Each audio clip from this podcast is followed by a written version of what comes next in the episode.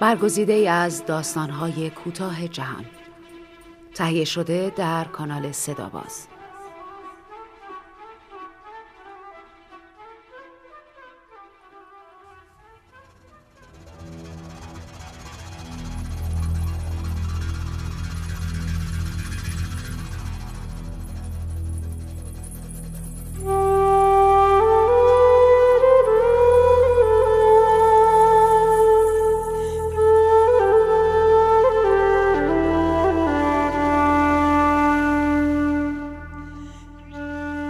هایتای چوپان.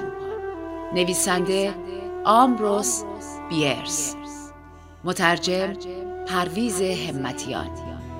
داستانی برگزیده از مجموع داستان قلمرو وحشت. نشر چشمه با صدای بهناز بستان دوست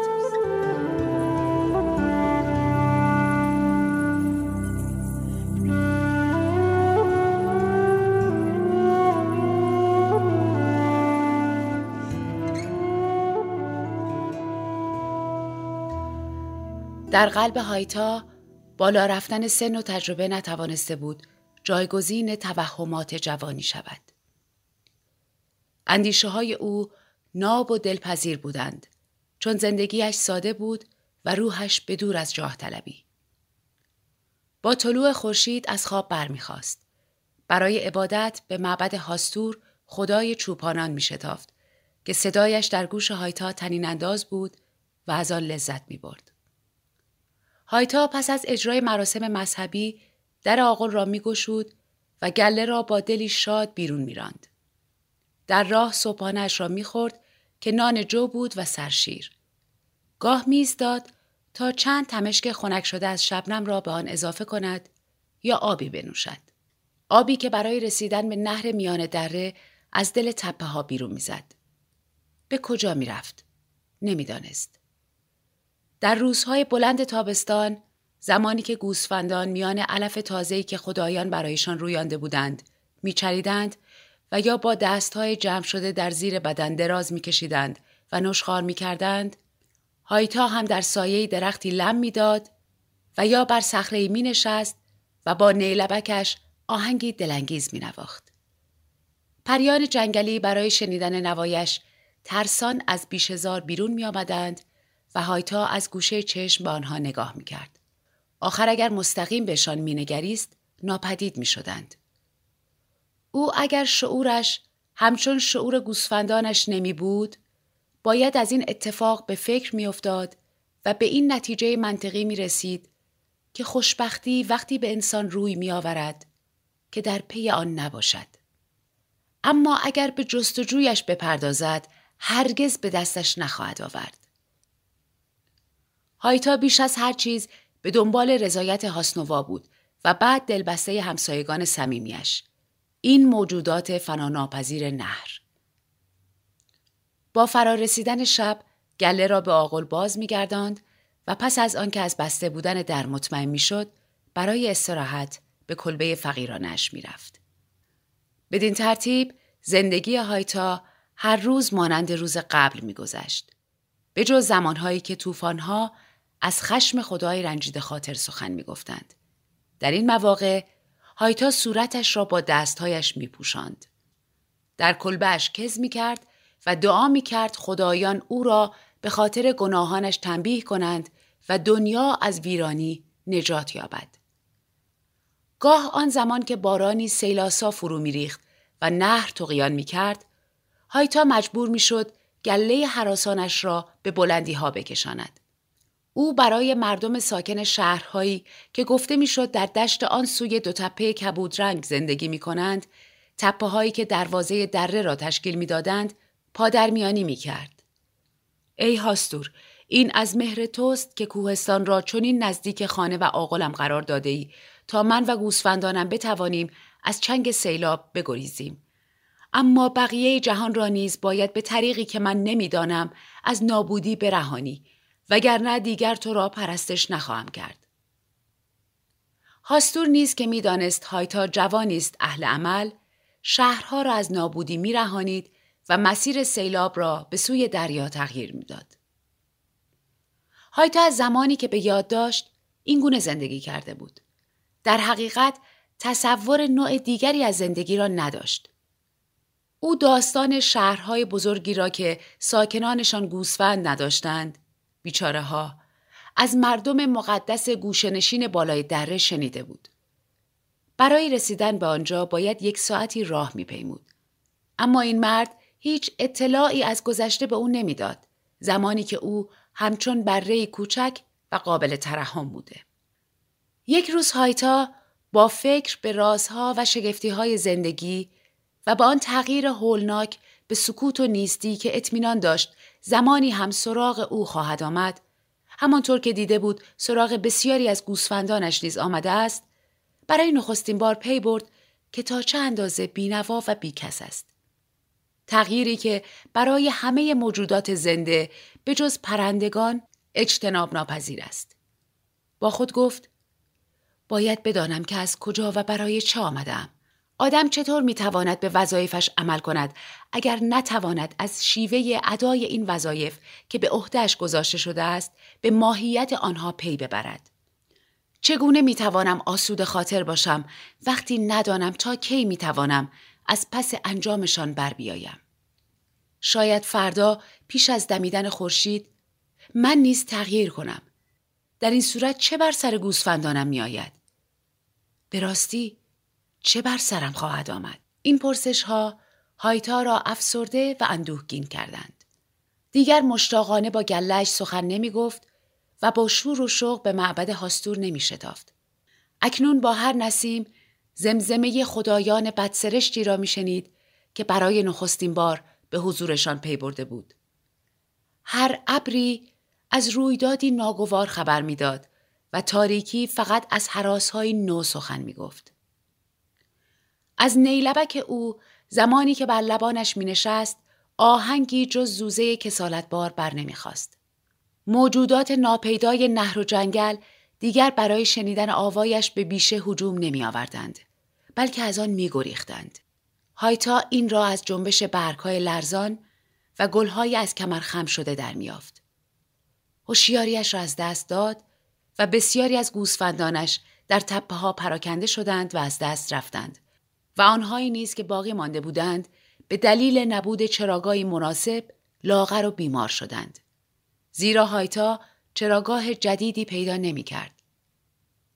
هایتا را مسئله مرگ و زندگی و جاودان زیستن که از آن هیچ سر در نمی آورد به خود مشغول کرده بود و او هر روز از سر حواس پرتی آنها را به همان جای قبلی می برد.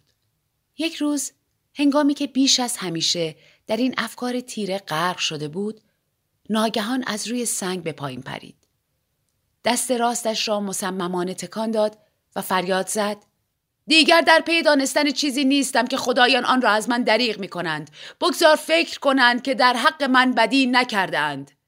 من وظیفم را به بهترین شکلی که می توانم انجام می دهم و اگر اشتباهی رخ بدهد گناهش به گردن آنها. درست در همین زمان نوری چنان تابناک به او تابید که مجبور شد به آسمان نگاه کند. برای لحظه پنداشت اشعه خورشید از شکاف ابرها به او تابیده اما هیچ ابری در آسمان نبود. کمی آن طرفتر دختری زیبا ایستاده بود. به اندازه زیبا که گلها گلبرگهایشان را پیش پای او با ناامیدی خم کرده و سر را به نشانه تسلیم فرود آورده بودند. چنان چهره دلنشینی داشت که پرندگان قیل و قال کنان گرداگرد چشمهایش به پرواز درآمده بودند. گویی می‌خواستند منقارهای تشنهشان را به درون آنها فرو ببرند.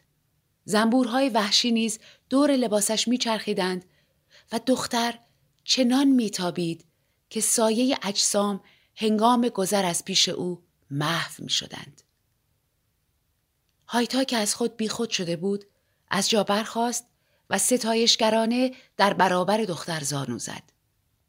او نیز دست بر سر هایتا گذاشت و با صدایی که به موسیقی تمام زنگهای گلش میمانست گفت تو نباید مرا که از خدایان نیستم پرستش کنی. اما اگر درست کار و وظیفه شناس باشی پیشت خواهم ماند. هایتا دست او را گرفت و در حالی که از شادی به لکنت افتاده بود برخاست. آن دو دست در دست ایستادند و خندان به چشمان هم نگریستند. هایتا که شادمان و تحسین کنان به دختر خیره شده بود گفت تو را دعا می کنم دختر دوست داشتنی. نامت را به من بگو و بگو از کجا و برای چه آمده ای؟ دختر با شنیدن این حرف انگشت هشدار بر لب گذاشت و پاپس کشید. زیباییش آنچنان تغییر کرد که هایتا از ترس به لرزه درآمد. دلیلش را نمی‌دانست. با این حال دختر هنوز زیبا بود. چشمانداز با سایه عظیم تاریک شد که دره را همچون کرکسی تند پرواز در می نوردید. در این تیرگی پیکر دختر تار و محو شد و به سخن که درآمد به نظر رسید صدایش از دور به گوش می رسد. جوان جسور و قدر نشناس آیا بایست به این زودی تو را ترک می کردم؟ نمی توانستی بیدرنگ این پیمان ابدی را نشکنی؟ هایتا که بی نهایت اندوهگین بود به زانو درآمد و ملتمسانه از دختر خواست پیشش بماند. سپس برخاست و در تاریکی که هر لحظه بیشتر می‌شد به جستجوی او پرداخت. بی هدف میچرخید و دختر را صدا می‌زد. اما چه سود؟ او را دیگر نمی‌دید. اما از دل تاریکی صدایش به گوش می رسید که می گفت دنبالم نگرد که مرا نمیابی. به وظیفت عمل کن چوپان پیمان شکن وگرنه دیگر هرگز مرا نخواهی دید. شب فرا رسیده بود. گرگ ها در تپه ها زوزه می کشیدند و گوسفندان کنار پای هایتا جمع شده بودند. در همین وقت هایتا سرخوردگیش را از یاد برد. گوسفندانش را به آغل راند و برای قدردانی و سپاس از هاستور که به او اجازه داده بود آنها را از خطر برهاند به پرستشگاه رفت. سپس به کلبهش بازگشت و خوابید. وقتی که هایتا از خواب برخاست، خورشید بالا آمده بود. بر دخمه میتابید و با زیبایی هرچه تمامتر روشنش کرده بود. دختر کنار او نشسته بود و به رویش لبخند می‌زد. لبخندی همچون موسیقی برخواسته از نی لبکش. هایتا شهامت حرف زدن نداشت. میترسید دوباره به او توهین کند زیرا نمی‌دانست چه می‌تواند بگوید. دختر گفت چون به وظیفه در قبال گله عمل کردی و از یاد نبردی که از هاستور برای دور نگه داشتن گرکای شب رو تشکر کنی من بار دیگر پیشت آمدم. مرا به عنوان همراه می‌خواهی؟ هایتا پاسخ داد. چه کسی دوست ندارد تو را برای همیشه داشته باشد. آه هرگز مرا تا زمانی که تغییر نکرده و ساکت و بی حرکت نشده هم ترک نکن. او برای مرگ واجهی نداشت. هایتا ادامه داد. کاش تو هم از جنس من بودی تا می توانستیم در هم بیامیزیم. نسل خودمان را به وجود بیاوریم و هیچ وقت از بودن با یکدیگر خسته نشویم. دختر با شنیدن این حرفها از جا برخاست و دخمه را ترک کرد. هایتا که از تخت چوبی اطراگینش برخواسته بود تا جلوی دختر را بگیرد که نرود با حیرت دید که باران میبارد و نهر میان دره تقیان کرده و با موجهایش زده است به آقل گوسفندان حراسان و پرسر و صدا. خطر شهرهای ناشناخته دشت دوردست را نیز تهدید می کرد. تا هایتا بتواند دختر را بار دیگر ببیند روزهای زیادی گذشت. یک روز هایتا از بالای دره باز میگشت. او شیر میش، نان جو و دانه های میوه برای معتکف گوشه نشین برده بود. معتکف به قدری ناتوان و از پا افتاده بود که نمی توانست غذای خود را فراهم کند. هایتا که در راه بازگشت به سختی راه می‌رفت با صدای بلند گفت فردا باز میگردم و معتکف را کول می کنم و به خانه هم می‌برم تا بتوانم از او نگهداری کنم. بدون شک هاستور هم به همین خاطر در همه این سالها از من مراقبت کرده و سالم و نیرومند نگهم داشته است. درست در همان زمانی که هایتا سخن می گفت، دختر با لباسی درخشان و لبخندی که نفس را در سینش حبس می کرد برابرش ظاهر شد. او گفت بار دیگر آمدم تا نزد تو بمانم. اگر اکنون مرا می‌خواهی چیز دیگری نخواه. شاید عاقل شده باشی و بخواهی مرا همانطور که هستم داشته باشی و اهمیتی به دانستن ندهی. هایتا به پای دختر افتاد و گریه کنان گفت ای زیبارو فقط اگر بر من منت بگذاری و عشق و محبتی را که در قلب و روحم موج می‌زند بپذیری که پس از حاسور نصار تو باد برای ابد از آن تو خواهم بود اما افسوس تو خود رأی و بی ثباتی پیش از برآمدن خورشید فردا بار دیگر تو را از دست خواهم داد قول بده هایتا هنوز حرفایش تمام نشده بود که گله خرس با دهان سرخ و چشمانی خشمالود از میان تپه ها پدیدار شدند. دختر بار دیگر ناپدید شد. هایتا نیز برگشت و از ترس جان گریخت. او یک نفس دوید تا کلبه معتکف مقدس که تازه از آن خارج شده بود. هایتا به سرعت در را به روی خرس ها بست. خود را بر زمین انداخت و گریست. معتکف که روی بسته کاهی نشسته بود که هایتا همان روز با دست خودش چیده بود گفت پسرم تو کسی نیستی که از ترس خرس گریه کنی. به من بگو چی تو را اندوهگین کرده است. چرا که خرد به دست آمده در کهنسالی مرهمی است بر آلام یک جوان. هایتا همه چیز را به او گفت. اینکه چگونه سه بار دختر را دیده و هر سه بار او را ناامید رها کرده است. هر آنچه را که بینشان گذشته بود با دقت تعریف کرد و هیچ چیز را ناگفته نگذاشت. زمانی که سخن هایتا تمام شد، متکف لختی ساکت ماند. سپس گفت پسرم داستانت برایم جالب بود. من این دختر را می شناسم. او را دیدم. همانطور که بسیاری دیدند. پس بدان نام او که اجازه پرسیدنش را به تو نداد خوشبختی است. تو به او راست گفتی که باز و بی ثبات است چون شرایطی را برای انسان به وجود می آورد که از عهده آن بر نمی آید و مجازات سهلنگاری جدایی است فقط زمانی پیدا می شود که در پیش نباشند و به محض آنکه کوچکترین نشانه ای از کنجکاوی تردید یا بیاعتمادی از انسان ببیند فرار می کند.